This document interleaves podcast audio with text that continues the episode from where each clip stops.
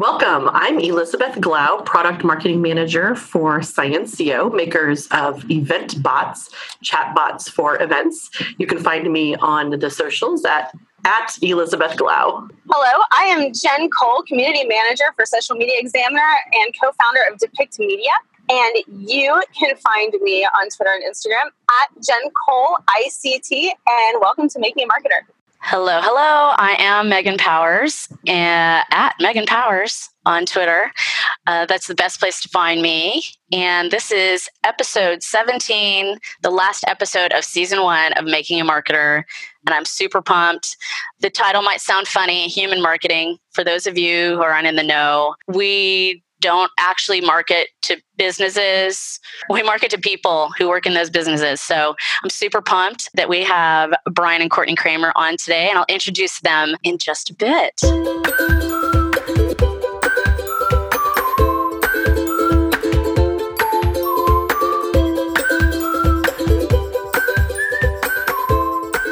Our show sponsored today by Powers of Marketing, my business.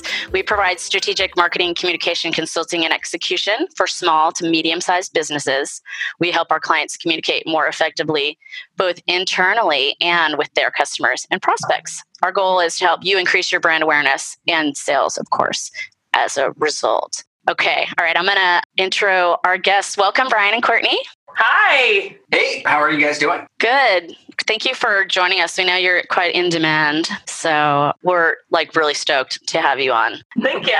So I'll introduce Bryan first, co-founder, president and CEO of Pure Matter. Bryan is a social business strategist, author, marketer, and president CEO of Pure Matter in Silicon Valley. His first book, There is no B2B or B2C, it's human to human, H to H, reached the top 1% of business books its first week on Amazon. Amazing. And then at 16, he released his second title, Shareology, Understanding Sharing to Power Human Business, which I just freaking love. And we'll, we'll dig into that Courtney, uh, his better half, uh, uh, co founder and executive creative director, author, and consultant of Pure Matter. Courtney Smith Kramer is a marketing consultant, executive creative director, strategist, designer, and author of the book. This is great 21 Reasons Creativity is Like Sex Why Everyone Can Do It, Have a Sense of Humor About It, and Use It to Make the World a Better Place. I just that's so awesome. It launched in uh, November of 16 at the number one spot in business humor books on Amazon. She was also named to the top 200 global influencer in content marketing, earning this number 17 spot in agency strategy by UK based Onalytica. I should have asked how to say that. Onalytica? And then just briefly about Pure Matter, founded in 2002. Uh, they help Fortune 100 company, 1,000 companies get clear and gain customers and revenue. They observed how much technology and need to scale quickly was preventing their clients from finding their voice and authentically connecting with their customers. And this is what sparked their mantra that eventually started the H to H movement. There is no B2B or B2C, it's human to human, H to H. Businesses don't have emotion, people do, and people do business with people. Yes. Amen, sister. Anything I left out that you, want to you want to add to your your bios? You want to talk about H to H companies? Sure, yeah. Um, the HTH company is our latest creation, and based on the HTH brand, we launched it to help marketers be better marketers. And so there's a lot of places that CMOs and and director level marketers have you know a tough time with with time and education and with all the skill sets that are coming at us every day trying to learn.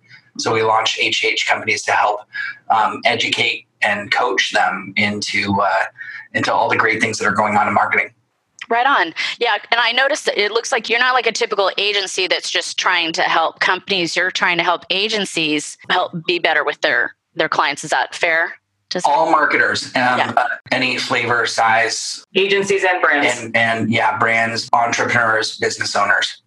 Right on. Yeah, I, w- I often get asked, well, who do you what do you market? Who do you market to? And I said, well, it depends on the needs and the customer and the, I don't discriminate. Anybody needs help, I'm down. So, yeah. Yeah, we like to work with nice people. That's that's our Well, Yeah. We have a no a hole. Can I say, I can't say the whole of word. course you can. No a hole policy. You could have even said the whole word. A-hole is like No the. asshole policy. I love it. That's perfect. Yeah, kindness as a requirement. I should put that in my contracts. yep. I like that. Kindness. There you go. Uh, Non-negotiable. exactly. As I mentioned, the consultancy Pure Matter. C- tell us. Oh, you just like. yeah, I think you did a really good job of just of describing it. So I'm going to go on to. I want to know how you two got together. It Was a chicken or the egg thing? Were you working together already, or kind of? Because I noticed on your website it still says Courtney Smith. Well, I mean, it's such a unique maiden name that I have. Clearly, everyone would know.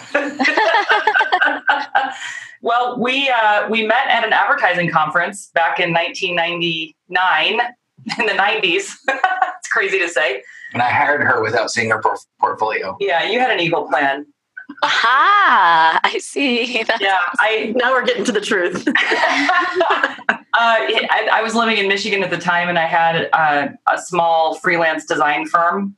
And he was living in San Jose and was a marketing consultant, and that's where the hiring, without looking at my portfolio, story comes in. But yeah, we met. It was sort of like a bit of a lightning bolt. I, I hadn't believed in lightning bolts until I met this guy. So And then, so then Pure Matter came out of. Pure Matter out. was our first child. We dated long distance for two years. She was in Michigan. I was in California. Yeah. California won out as it's as no surprise. Yeah. And um, and so she moved to California, and we got married and started the business all in the same year. yeah, Oh my! And yeah, you're still together, going strong. Congrats. That's impressive. we are. Nineteen years later. Wow. It takes a special relationship to be able to work together. Absolutely. That's amazing. We get asked that all the time. Um, people are like, I would kill my wife if I worked with her. I would kill my husband. And I, I think that the secret is mutual respect and clear definition. of course, he's all, uh. um, and clear definition of, of roles and responsibilities so that, you know, we're not in competition with each other. We're complementary to each other. Uh, Awesome. Would you add anything to that? Wine? Yeah. Well, we, so I don't believe we've ever argued at work or about work No. in 19 years, which I don't know how the fuck we did that. well, like, I, because I have we, no we idea. have I similar know, it's amazing. about about marketing, I think. And Um, yeah, but it's it, we're. I mean, she's she's really great at things that I'm not, and then that's Yeah. that's it. The yin and the yang. you, BK, you complete me. Yeah. Oh. Ditto. So we we have um, we just like it's like a like puzzle pieces. Now I will tell you, we do argue outside of work What are you talking about? about you know kid pickup and stuff. We're not like the perfect couple that No, like, doesn't argue. We're human. So you're human. I was just gonna say, what Yeah. a segue to our topic, right? Humans. Yes. Yes. So you're humans. Although I, I, I think though, just to, to close out that point, um, it was always really important for us to, to stand as individuals in our business. So the reason for the Smith part is um, we didn't want anyone to know that we were married in business because it doesn't it's not relevant to the conversation at all. And unfortunately, um, how you know our society is um, when people would find out that we were married beforehand, there were assumptions made that I was his secretary. Oh, no. Oh yeah. I mean, I see it, but Oh no, you didn't. Yeah, totally. yeah. So we were like, let's not even open that conversation or allow for that to enter into anything. So we're individuals in marketing, and that's it. right. I see that. Yeah, Awesome. Yeah. That's why we write our own books and do some of our own things Yeah. and, and support each other on those things. And then at other times we work on projects together. And that's why we don't have like a shared name like Brangelina. We don't have like like Ryan or or Bor- Bortney. Bortney, Mythomer. Smithomer. Yeah. Chris? Put the put on the put that on the roadmap. This doesn't work. Also, just no one do that. It doesn't work. Yeah, yeah. So, so speaking of your books, so as as Megan mentioned, there is the uh, the first, Bryan's first book was there is no B two B or B two C. It's human to human, which you guys call H to H, which is great. So, so I need I need a little bit of explanation, right? So catch me up. I always thought the reason that we sell differently to, to like B two B had to do with the fact that you had multiple layers of decision makers, right? And some of them you may never get the chance to actually, you know, engage with directly. And I've always agreed that yes, all those layers of of decision makers are humans, right? So I do kind of love this concept. But um, by saying there's no B2B, like, are you saying that sales and marketing don't need to factor that in? You know, those multiple layers of decision makers in that B2B environment? Or is that like more of a myth or is that just less important? What's, what is your take on that? Yeah, I know you'll have something to add here too, but I, I'll kick it off and and say that it's not necessarily what goes on inter- internally is what, how you're perceived externally. It's how the customer sees you, and the customer at this point, or at least when I wrote the book, now it's it's it's actually changing. So it's it's grown into a kind of a slightly different conversation. But and and actually, one correction about the book is well is when the book was written, it was actually written in four days, and it was written in four days because there was like a I guess a it went viral and everyone was asking us what does this mean? and asked exactly the same question you just said. And we, so, so, not very unique but i can see that. Well not like they they had different words but same yeah. Yeah. And so we we were like okay well we ha- we need to get a book out about this. And the the good news is that that that I had written blogs about this specific thing for the previous two years. So it wasn't like we were reinventing what this means. We had been talking about it in our agency for almost 16 years. Uh-huh. And so it was a matter of pulling together the blogs. And then so unfortunately, Courtney doesn't have her name on the book, although she should. But uh, so for the next four days, our our son was sick and she was home and she actually edited all of the writing together and made it sound actually smart. And so uh, so it's actually it became an answer to what everyone was asking for a good two weeks before before we we said you know what? Let's get the book out. Um, and that that answer to your question is that everyone has access to the customer. Everyone from the from the front desk to the engineer to in the hr to customer service to the president to you know marketing engineering. Everyone inside of the company can get on twitter and see what the customer is saying. And if they're given permission they can even reply back and and talk to the customer. That was never that way before social media happened. It was always customer service only or the CEO. And so this this dynamic shifted about 10 years ago when social media first started because social media is not really that old. It, you know, Facebook hasn't been alive that long. And now uh, 4 years ago when when that was said, it took off and then now it's shifted into um, a, a, slightly different meaning of being human because of artificial intelligence and machine learning and virtual reality and augmented reality and um, marketing automation and bots and the list list goes on right? So now what does it mean to be human is completely not completely changed. It's on top of and what does that mean? Which is a whole different discussion but well and i love what you say. I'll, I'll answer your question in a second but i love what you say about what what are the competitive advantages that humans do have over machines because there are some. I mean, at least not yet. Mm-hmm. Machines can't tell a joke or write a funny script or you know a, a, meaningful poem they cannot emote they do not have emotions you know so sense of humor emotion celebrating imperfection because computers don't have context right they because they're still data in data out they may be learning over time, but it's still because they're churning data that has been input from a human at some point. So anyway, that's a tangent, but I love yeah. that what you say. Our chatbots actually do tell jokes, but they were obviously written by humans. yes. Yeah, yeah. so so to answer your question about B2B or, or B2C, my answer is more pragmatic from a marketing standpoint because you know I, I'm a writer and a designer and it, it's all about just speaking to what the consumer of the information needs. What do they need? What's the problem that we're trying to solve? What are their challenges? And then how are we speaking to them in order to make them pay attention or take action or whatever? And it doesn't matter if they if they're in a channel, you know, if they're reselling something, they still have their own needs and they're going to have to make decisions about who they work with or not. And empowering say a channel for instance, we've done a lot of, you know, channel marketing in our in our career but it's empowering the channel with whatever the tools and messaging is that they need to then understand and turn around and then sell to their customer. So right. it's it's just a chain of of what do you need and I'll create marketing that's going to resonate with you. I can empower with you with tools, you know, if you're selling to someone else, but that that's not necessarily a B2B or B2C. We're just talking directly mm-hmm. to humans and solving problems. Yeah. Yeah, definitely. Great.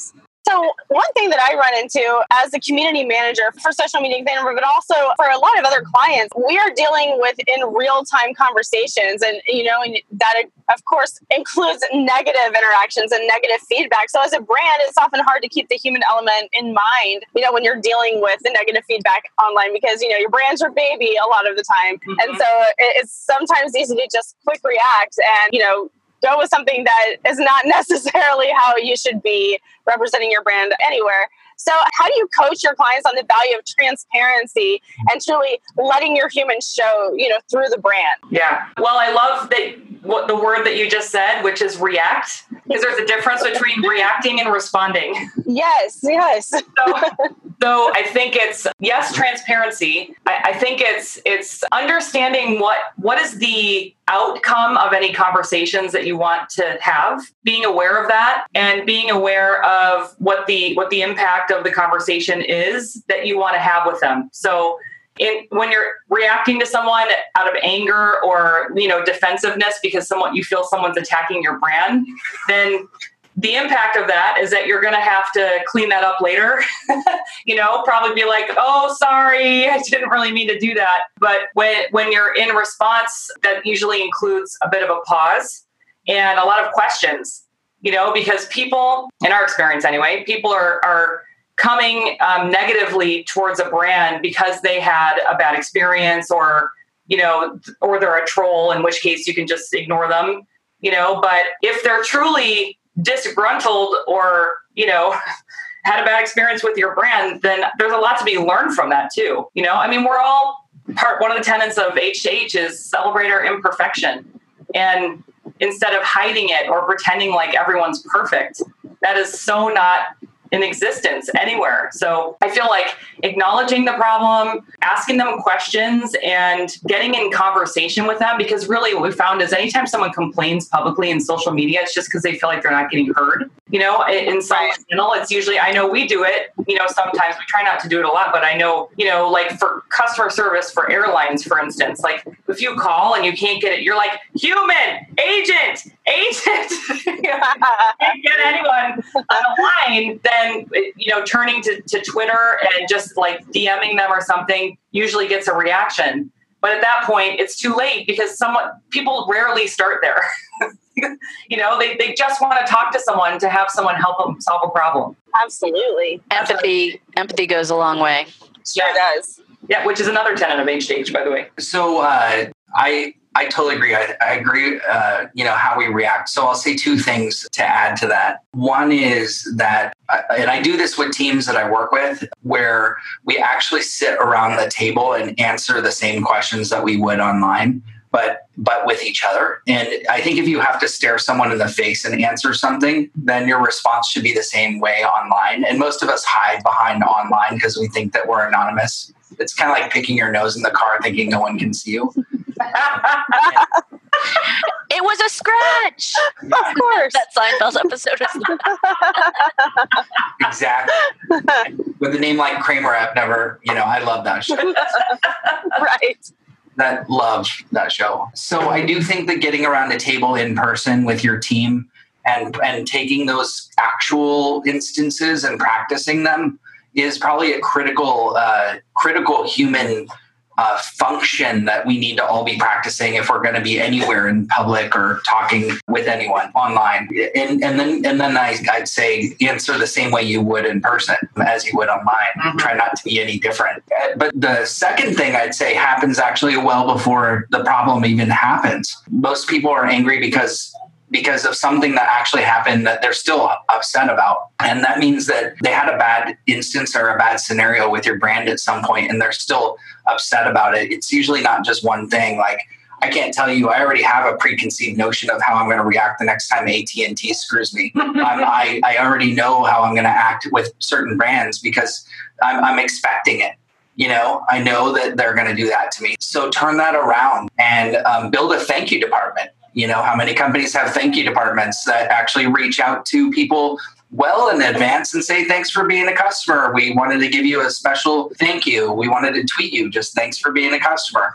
We want to say, you know, we want to highlight somebody because they did something cool. And I don't I mean, nine times out of 10 people tell me they don't have a, a thank you department. And I'm like, well, there's your problem you're you have a reaction department. You don't have a thank you department. Mm-hmm. you can turn your whole company around with that one thing. For sure. So i do marketing for three restaurants in seaport village at which i know that two of you have dined. I know for a fact you had a you had a h2h gathering i think at harbor house.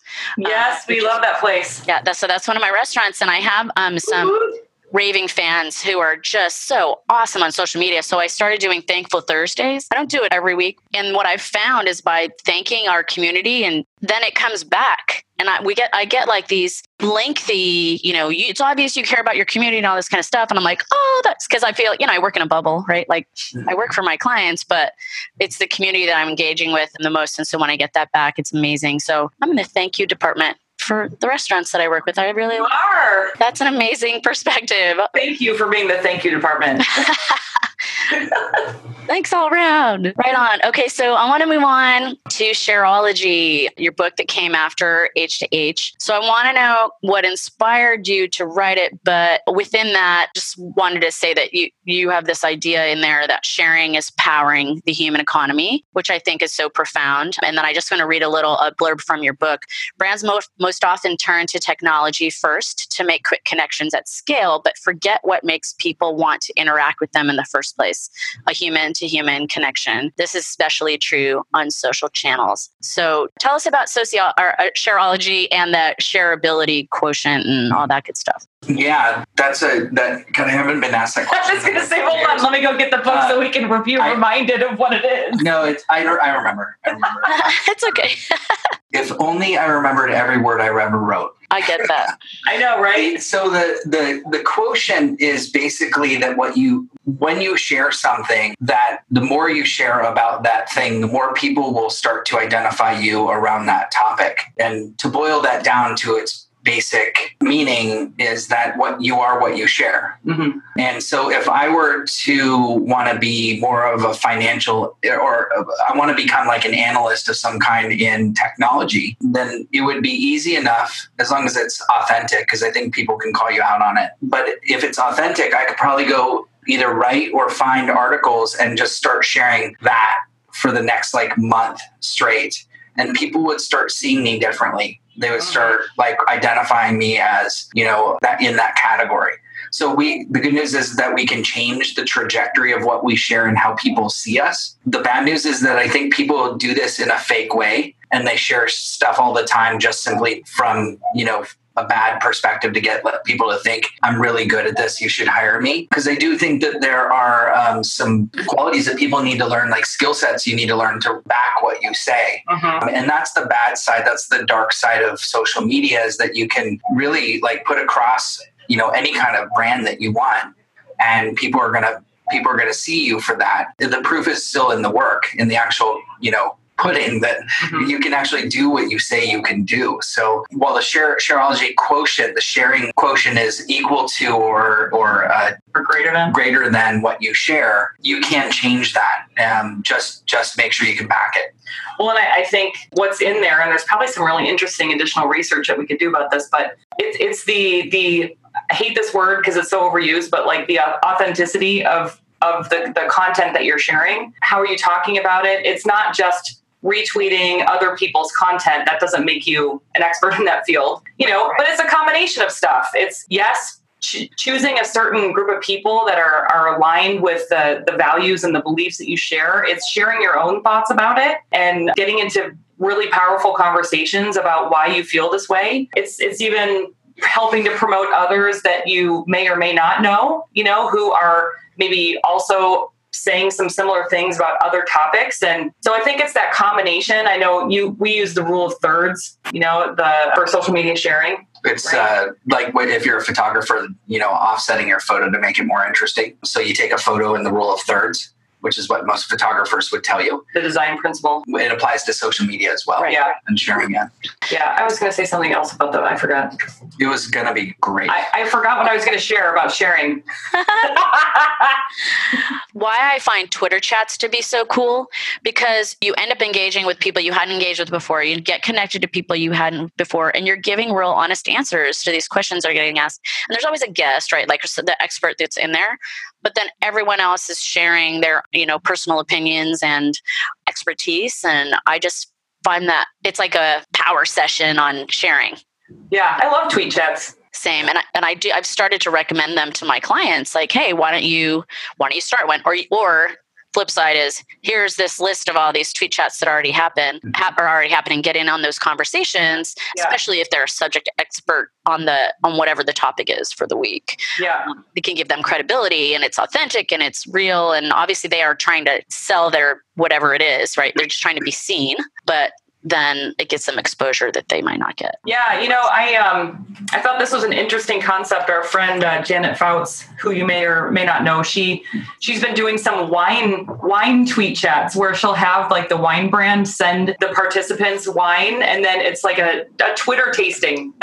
Nice. I know. How interesting is that? Jen has a wine client. I, if you could see her face right now, this is a podcast that you can't, but just, her jaw just dropped. yes. Brilliant. It's really fun because then everyone, they're like, okay, everyone, let's take a sip of the first one. What do you taste? like people wow. Pictures of it and sharing, and then let's move on to the next one. it's like such a great idea. That is amazing. Yeah, I like it. That's that's awesome. So I noticed that there. I pulled something. I think on uh, for your website, you had a little like uh, tagline of, of sorts that said the art and science of sharing. I just picked up on that because we also use the art and science of AI chat as like our tagline. So which which part is and, and I could totally guess of the two of you, which part is art and which part is science? I'll let you answer the question. Like, you know, as far as the brand of the company is, so the art and science of sharing, which part is the art and which part is the science? Mm-hmm. Yeah, that's interesting. I never thought about us that way, but um, right. deep cut. I'm projecting. I'm projecting it onto you. I'll take it. Project away. Yeah. yeah. You know, this is. I mean, just just take a Facebook post and let's let's deconstruct that for a second. And what I mean by that is a, like a paid ad uh, post because not all posts do well. And it's not just because of the Facebook algorithm. It's there's an art and there's a science to it, right? And then you could apply this to every other platform. I'm just picking on this one. But when you just put a photo out and a thought, that thought, the first of all, it's the the art is is the photo. Like you can replace it with three photos and do some A B testing. You'll figure out real quickly which one of those photos is going to work the best you can also A B test the content and put the right photo with it and realize that it's not just the photo, it's also what's being said that works. And then and then the third thing is is the actual topic itself and what what happens with um, how how much interest there is and where that what audience that fits against. That that's just one thing in the whole freaking funnel. and then yeah. you start looking at, uh, you know, the, the, the actual piece that you're trying to collect, you know, when you're trying to collect their email address and the landing page and the color of the buttons and then, mm-hmm. you know, the content that's there. And is it too, too much white space or not enough? And then you start to like figure out that the ad is not converting correctly with that landing page and it just keeps going it's cyclical right and then all of a sudden one day you hit this magical combination and and you're getting leads and you're like oh my god that only took 10 months mm-hmm. and uh, why why why don't i get the silver bullet like like uh, you know, like Gary Vaynerchuk, and he can just put out a tweet and gets lots of lead conversions. Uh, and and hit, you know, so so I I don't think first of all uh, I don't think that there is a silver bullet, um, and it is an art and a science to do everything that I just said. If you want to, if you you have to work really hard at getting uh, prop. I mean, it's not just social media. Social's the intro. It's the H to H piece of the whole thing, and then it's at the top of the funnel. It's what we use to build the initial relationship, to build trust at the top of the funnel, that then puts people into a potential relationship where they can can get more about you and learn more about you. And then there's the intimacy side where they can actually then work with you, where you actually get paid to do what you need to do, and that's the close. So art and science all the way through. I don't know if that answered your question, but it's a uh, constant and never-ending improvement um, that we're working on. Yeah, that, that's great. And I think I think Jen has a good follow-up question about content. Yeah, for sure. So you know, nowadays on social or, or anywhere else, when it comes to telling a brand story, the content is is definitely the key. It, it really is, and and it comes down to creating an experience in my opinion, for your customers and for the people that, that are viewing your brand. So when it comes to content, are you finding that there's a certain type of content that performs well across all brands? Or do you find that it's more you know this industry responds better to this kind of content this industry responds better to this kind of content? What, what would you say or do you think it's a mix of both? I would say that it's not industry it's always comes down to the customer no matter what about what they need. Here's an example just because we recently went through this i'll give a shout out to i'm, I'm serving as a as a fractional global head of marketing right now for the Coaches Training Institute, which is the leading gold standard for coach training and leadership development around the world. They're an amazing company. And we just went through the, the process with this great company called Buyer Legends. Um, you may know the Eisenberg, Jeffrey Eisenberg, uh, Bryan Eisenberg, and Mia Erickson. This is their company we went through. And what they do is we went through this entire six month process of trying to really get to the core of what our, our buyer or our customer persona narratives are and trying to understand where are the gaps in their buyer journey that we could be filling with content. And what came out of it was 26 pages of content recommendations, over 30 blog ideas, five lead magnet ideas, and and. And the reason why I thought this was so great is because it, it was able to identify things like, let's say, let's say that there's an influencer not like a social media influencer, but someone inside of an organization who's been tasked with finding a leadership development company. They're not the decision maker, but they've the one, the person inside the company that's been tasked with it well this person needs stuff like i need a powerpoint you know that that outlines everything that i need to bring to my boss who's going to make this decision. That's not a piece of content that out of our, the top of our heads we would say hey let's create this because i think that you know people might respond to it.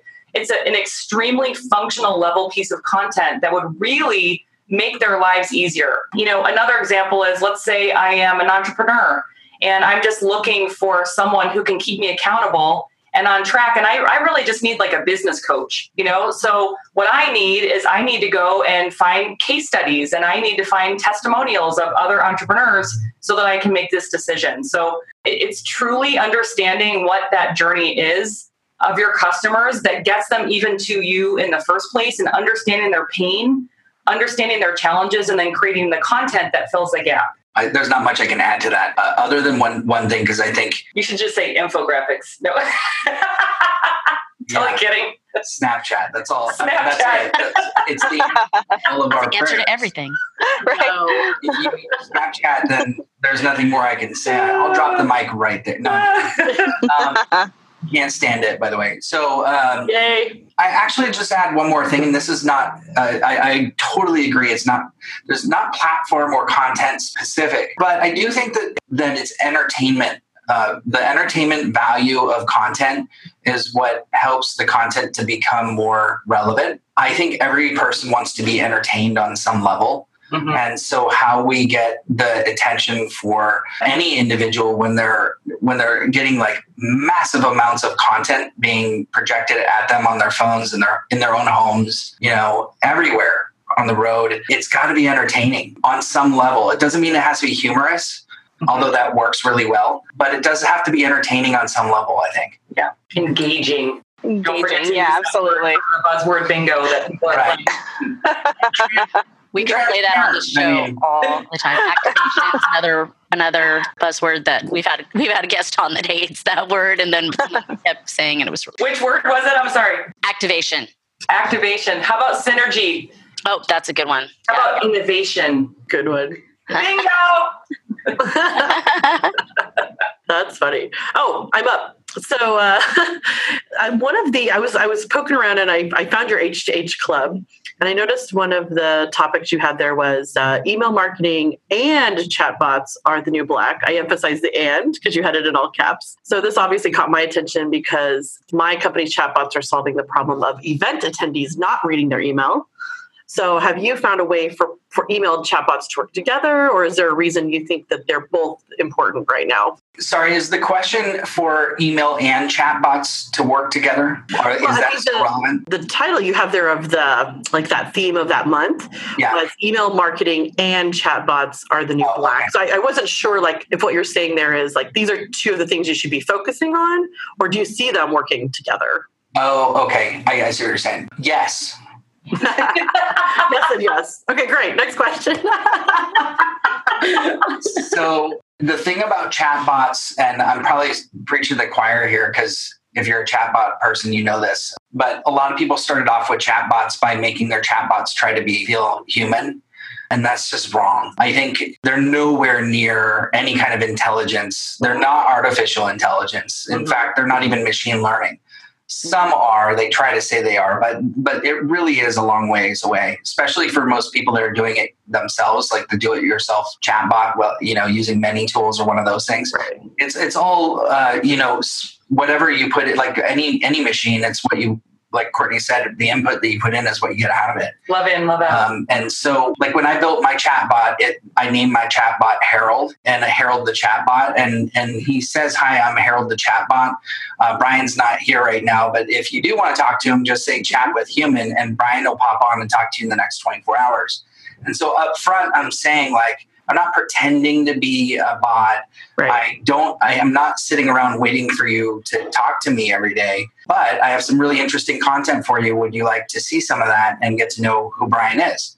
And um, I, don't, I don't think there's anything wrong with that. I just think that a lot of people are now abusing bots and, and it's becoming a little bit spammy. It's like anything else. Like the marketers flock to that one thing that's really yeah. you know a shiny penny. And um, new toy. and so um, so but i think you can stand out. I i personally get higher the highest open rates on chatbots more than i do on emails. I get the highest click rates on chatbots more than i do on emails.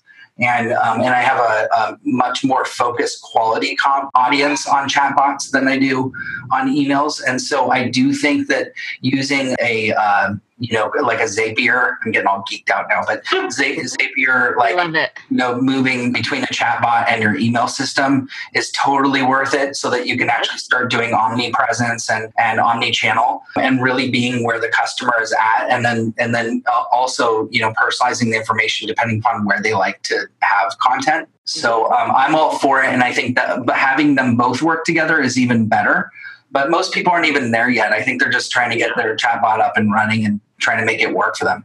Mm-hmm. Yeah, science, science, for sure. I science.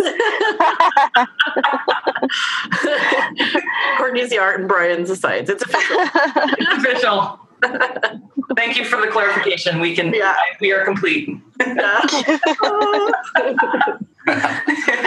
So on the chatbot conversation when when mapping out chatbot responses for your own brand or for you know clients that you're coaching you know to do it for themselves what is one tip that you can share about the process for getting started and creating a successful experience for customers I would say hire Elizabeth. I, I, mean, just do that. Thanks, Bryan. and then you'll be all set. Because we, we've already mapped out all the responses for you. I think because ours ours is ours is a little bit more sophisticated. I think I think Jen's probably referring to like the the DIY, yeah. you know, bot builders. Right. Um, so again, you know, you want it to come off like I like using humor personally because I think that again, people just want to be entertained, mm-hmm. and I, I I get a lot of responses on mine just because they're like, okay, that's funny, and then I reply back and go, thank you, and they're like, what the heck is this Bryan or the chatbot? No, I'm kidding. Um, so you know they they I think injecting humor, and so what I what I did is I actually wrote out like you know the the I wrote out the sequence which is very linear. And then I write out you know if if they use the following like six words I want you to like here are the six responses that I want you to to have. And then I have a default response, almost like a 404 error page. So if they say something that's that they don't know, then it'll say, "Hey, I'm just a bot. Harold, do you want to talk to Bryan?" I'm just, I'm still learning. I'm just a baby, a baby bot or something like that. I can't remember what I wrote, but something like that. And so you know, you just kind of think through like if this, then this scenarios and write it write it down. Even better, again, sit around the table and, and play uh-huh. play Q and A and figure out like okay, if I say this, then respond verbally and then capture that and put it down on paper. Well, it's like a table read. When like I write screenplays in my spare time for fun, by the way. And so when you're trying to write for dialogue, it's much different than you're writing for, you know, marketing or, you know, anything. Even even a book is is much different. So I think that's a great idea. You could even just record a conversation or, or read your script out loud. And if it feels wooden when you when you play it back, then it's gonna feel wooden. But but you know, even like take it a step back and and just get something up and have two responses, and that's way better because then you, what I did, is I learned through actual you know people talking to the bot. And so you know i could capture what they're saying and then go oh that's a good i should put a response in for that. And then i just build it and, and over the course of six months you, you can learn through through doing. Uh, no nothing wrong with that either. Mm-hmm. doesn't have to be perfect. I like that yeah. Yeah social media marketing world of course was like that's where you the big the shiny thing always comes about right? Like uh, chatbots was the thing this year. And of course, I left there going, I'm totally going to create a chatbot. Have I done anything? No. I did the same thing. I was like, dude, we got to have a chatbot. Well, I love, I don't know if you, uh, Amanda, the Amanda and Kelly show, uh, Kelly Mirabella and Amanda Robinson are like super hot on chatbots right now. And they have a live show on Facebook and they have created this like, it's like a game show where like they have all these all these like different questions and you win prizes and stuff it's super cool. So while they're on their live they say if you want to get involved in the in the game or get on the leaderboard you know type this word in the mess or in the oh, whatever oh, yeah. in the chat and then you instantly get an im it's really it's super cool. They're doing some really really neat stuff. I mean obviously as an example of entertainment and it's just for fun, but they're actually p- proving their abilities, right? Oh yeah, by doing. I think Facebook Messenger, like that whole connection with the comments and then the bot and Messenger, is is really going to blossom. I think the Facebook privacy data privacy breach kind of put a blip in that for a bit. Yeah. But I, I think it's going to really come back strong, like stronger than it was even before, as people are thinking through the functionality in layered into what Facebook Messenger is going to allow. Right. But I, I think there's some going to be huge opportunities there. For sure. So, I am a, a big part of my career experience and what I'm passionate about is live events, face to face, that human face to face experience. And I, I, saw one of your on your website that you said you um, want to help your clients create experiences to move their business forward. So that just kind of got me thinking. I I wonder how how do events play into what how the work that you do with your clients. Mm. Oh my, can I take this? Because you know events are my fave. Yeah, go. go. I also events to me are are the best, like the engagements. And we uh, a, a large part of our, our business was creating and managing influencer programs for brands. And when we say influencer, meaning like micro influencers, subject matter experts that were already talking about it and then building structure and framework around these programs to try to figure out how can we keep these people in our world for the brand and deliver meaningful experiences for them that set them up to share their their real thoughts you know not not planted like you have to say this but their real genuine thoughts about not only the brand and what what it is that they're doing but also about the experiences that this brand is giving them. So part of the i'll just give you a, an example. We we started and and built and ran the very first influencer programs in ibm so our very first ex, like more structured experiences was for their social business group and they were launching a new email product in new york around it was a, a very big deal for them like it included ai and social media and so we had a, a, variety of about 30 different influencers there. And we we created this thing called a Thinkathon. And we got uh, it, this was happening the day before the big announcement, the big launch event, because we wanted to give our influencers not only early opportunity to, to talk to these IBM executives who were highly involved in creating this product, but also help them reimagine the future of work. You know, as we're, we're thinking about the introduction of new technologies, social media, and, and email. So it was very related to this product, but it was not product driven at all. So we rented this loft in New York City which was the same loft that was in a movie that we realized later. We were like, oh my God, that's our thing. That sucks. Um, yeah, it was really cool. Yeah. And so we rented a loft for the day and we flew all these influencers in and we uh, hired Faith Popcorn. I don't know if you ever remember, she wrote this book called The Popcorn Report way back in the 80s. She's a futurist and um, we, we hired her to come and, and sort of give the keynote and she's a very dystopian imaginer of the future. Um, but she was actually the, the one that predicted cocooning way back in the 80s because we were going to have everything delivered to us and eventually no one leaves their house and we lose human connection in the end.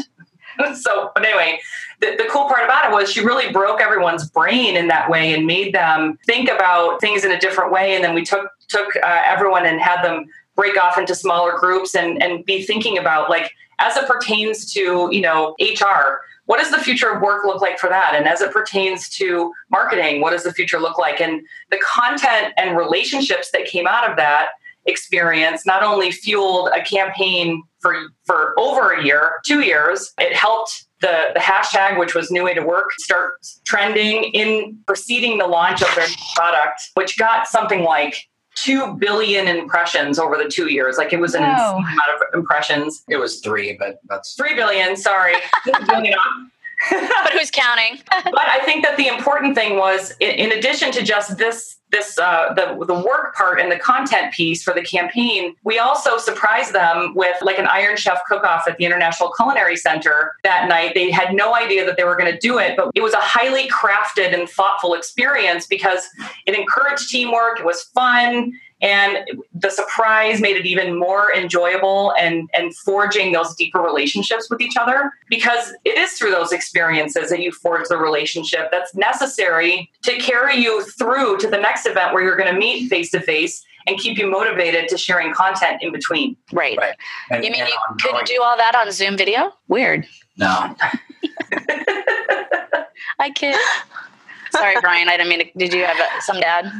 Oh no no no! I was just gonna say it was amazing because people got so close yeah and they had so many like it. You know that you know when you have it, you know the inside jokes that you form with people, and then Yeah. the inside jokes play onto like a tweet, and no one else gets it, but you you know the people that were there, and that's what we that's what started happening. Their their internal, not that there was all these inside jokes, but just that everyone had this bond, and when content came out they were even more proud of it and they're proud of it together. Yeah. And that's what I think is missing from most events. They create the event and they leave the event at the event yeah and it doesn't take on a whole life of itself afterwards. And so this whole experience was really built to to take off. I mean, it was to build uh, future relationships. Yeah. Well, and I, and I think having a successful event, and when I say event, I mean anything. This is like a webinar or uh, an actual conference or a party or any anything. There's a story arc. You have to think through the story arc of, of what what is the narrative of, of the event that you want to tell and how do you want them to go into the piece like where the, the actual meat is or the you know like the aha of, of the experience and then how do you want them to exit it what do you want them to be talking about? I mean, it, it has to be designed, highly designed, you know, for it for it to be meaningful. And I, I think that that's what's missing. It and part of that is delivering the stuff that you want to talk about, enabling experiences that lets them talk about the stuff they want to talk about, and then giving them space to be human. Like, Right. don't ask them to leave an event at midnight and be somewhere at eight in the morning. Like, be thoughtful and mindful of the of those kinds of things because That was because my entire week. What are you talking about? you know, So- wait a second. I just described our entire week too, but yeah, what yeah. like it, it's just think, thinking through how how are they going to feel like if they're all flying in the night before and they're coming from different time zones. Don't make them show up at seven in the morning for a breakfast. You know, it's give them some space to be. Let them have time during the day to go check their work stuff. Like have have the Wi-Fi password everywhere so they don't have to wonder and you know think about it. So I, I think it's just really thinking through those human touch points that makes it extra memorable and it makes people want to share it and talk about and come back. That was, For that was beautiful, Courtney. You just Yeah. like totally described my entire career. I was down by. I'm like, I want to just cut that out. Use that to your content. right. I was like, this is how we should design events. Listen to Courtney. She's got Yes. time right now. It's so true though, because a lot of people don't think about that, and it's it's too bad because it's such a waste of money and energy, you know, when they don't. So Elizabeth and I just got back from the Meeting Professionals International World Education Congress, the WEC um, conference. It was in Indy, and the theme of it was creating experiences, not events. And they they really, I think, did a good job of doing a lot of what you just described. Granted, we did have an eight thirty keynote. Which they weren't calling keynotes, they were calling them like pep rallies. They actually had bleachers on the floor, exhibit floor where the sessions were and everything. And it was really Wow. they really made a lot of risky changes this year, which I think really really paid off. And like Elizabeth, we're talking we're talking about how the the flow of it was different and got everyone talking about about it and, and the way that it ended was so interesting normally we end with like a little keynote and, or, and then there's a party well instead like the party started at 2.45 in the afternoon and we went to the indianapolis speedway and we got to we got to ride in pace cars on the track. It was, wow. it was so awesome. But that's how it ended. It was like well that's kind of that's kind of cool. It was just it was very different. But yeah so she and i have have worked in that space for a long time and sometimes they do it well and sometimes they do yeah. So, well, uh, you know, to your point though, like doing stuff, getting people out of their environment and into a new environment that they haven't experienced before, that's actually what causes divergent thinking, which leads to creativity. And that's what you want people to have in their minds as they're experiencing that because people don't ever forget who gives them great experiences. It's like, I mean, I hope none of you guys have done this. Maybe if you had, this is just how I feel about it. Like when brands give holiday gifts to people, don't brand them. Please don't. Like, just no one wants to be given something that has your That's logo awesome. on it just because like you're giving them a gift. Because no one, no one forgets when you give them something cool. They're like, "Oh, I, that's right, I got that from you know blah blah blah." You know, so that's just my PSA for the day. Please yeah. stop branding your holiday gifts. that's awesome. Appreciate that. So Jen, Jen has a, I think is going to ask the final official question of the day, which is super important. All right. She's oh, now, now it's a cliffhanger. Yeah. So I'm going to ask it. So are you guys speaking any social media days this month? Yeah. And what? Tell us about that and where you're going to be. Now it's just just myself um, uh, and Courtney will be uh, remote in at Lima. Lima, Lima? Jessica Phillips. Jessica Phillips. Yeah. Nice. Yeah. Lima, Ohio. Do you remember yeah. the date? Yes, uh, June 20th and 21st in Lima, Ohio. There's an amazing lineup of speakers. I was originally scheduled to be there. We were going to do a live hot seat, which is something that we do inside of our H to H club, which is where we take two of our members on Zoom and we live coach them through any of their business challenges. So that's the that's the goal. Um, I was going to be there in person, but unable to do that. So hopefully, can remote in. Yep. Yeah, and do that so Jen's going to be part of the caravan that goes from I don't I know Lima is one of the spot stops, Denver, Wichita, obviously. Oh, with Fanzo. Yeah, and Damien and yeah. um, yeah, that whole crew. So you guys uh, are crazy, right? I, I can't. I just I really wish, but I'm going to be in Tuscany drinking wine that week, so I'm I can't make it. yeah, I'm sure I, I'm, we will be following that caravan closely on on the socials. Right? Like, why wouldn't you want to sponsor that group right. going from city to city. So i saw fanzo put up a video recently like with a if you want to sponsor dm me. So i'll be i'll be looking for that too. Right yeah. that looks cool. Yeah, yeah. Last, last, year we were at social media day denver which is um, put on by aaron sell and it's really a great event too. So she, she does a great job up there. Yeah. yeah i'm pretty sure that's where they end. Like that that's the right. the culmination of the whole week all right so real quick what's the latest tech app gadget thing you're you guys are geeking out on? Go ahead. I have mine. Yep. Mine is dictionary.com app, mostly because I get push notifications about a word of the day. I'm being a writer, I'm a total word nerd. Same. So I love, love the the science of meaning and understanding about uh, also the, the thesaurus part too, which is really hard to say the thesaurus. Yeah, it is. but I will share the word of the day is vociferous, which means uh, bearing or producing berries. All right. I'll never forget that. I love. They they've gotten a little political too. I kind of like. Oh, can I just stuff. share real quick? I know this is like the last question, but yeah. we were at the, the Collision conference a couple of weeks ago in New Orleans. We got a chance to interview Liz McMillan, who's the CEO of Dictionary.com. And I was a huge fan before, but the fact that I got to sit down with her and have this interview was unbelievable. She's super smart, whip smart lady. And I told her, I was like, Your Twitter game is strong. And she's like, Well, it's not just all me, but she said, What we realized is that it's really important for people to understand meaning and what these words are. And, and most people don't take the time to understand the true meaning of a word. And so they are getting she's like we try to stay you know in in the middle like without necessarily taking you know one side or the other but she said if donald trump is going to use the word collision incorrectly we're going to call him on it or tech collision, collusion, collusion. I was gonna say.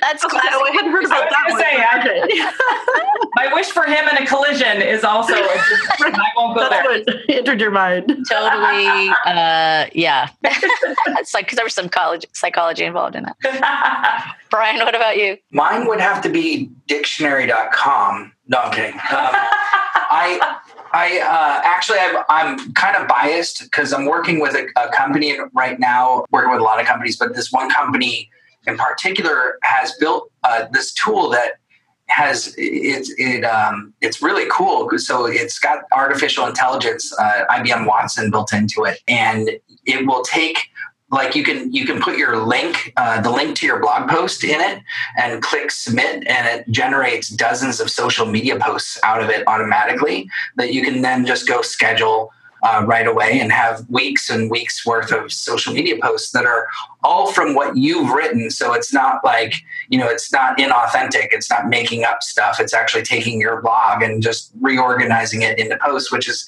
it takes like three to four hours a week for people to do that kind of stuff. Mhm. so um, it's a massive time saver. It's called it's called Lately, and if you want to test it out, um, it's called the con- Social Content Generator, and you can go to trylately.com, and they've got a free version that you can use and and just dump all your your blog content into it, or your just dump your blog links. well, you can copy and paste. There's no limit to the content you can copy and paste in there. no more copy pasting; it's all links. Oh, links. Yeah.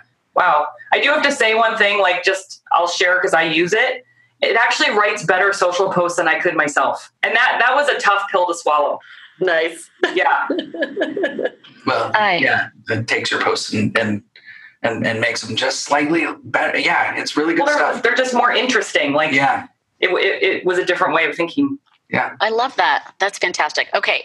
So we're over a little bit, but I mean, we could talk to you guys forever and ever. I will say that this, since this is ending season one, we're going to kick off season two with a reunion show. And so, like, all your friends, Brian Fanzo and Jessica and uh, Madalyn Sklar and all of the, all, hopefully you can make it. Our goal is to, you know, we'll have like groups of people. So, like, it'll, everyone will be in shifts. So, you won't have to commit an hour, you know, you'll have like 10 minutes or something. And I think we'll have to do two parts because everyone's so amazing. So Wow. touch with that. That um, sounds like a fun party. Yeah, it'll be a total, total social media party to tide us over until we get together again in, is it March or I think it's in March this year, social media marketing world. oh cool. So- Yeah. All right. So just to kind of close out, let everyone know the best way to reach you both. Well, you can reach me on Twitter at CS has arrived, uh, which is also my Instagram handle. You can reach me there, Facebook, Courtney Smith Kramer, and on Amazon. You can go find my book. Yes.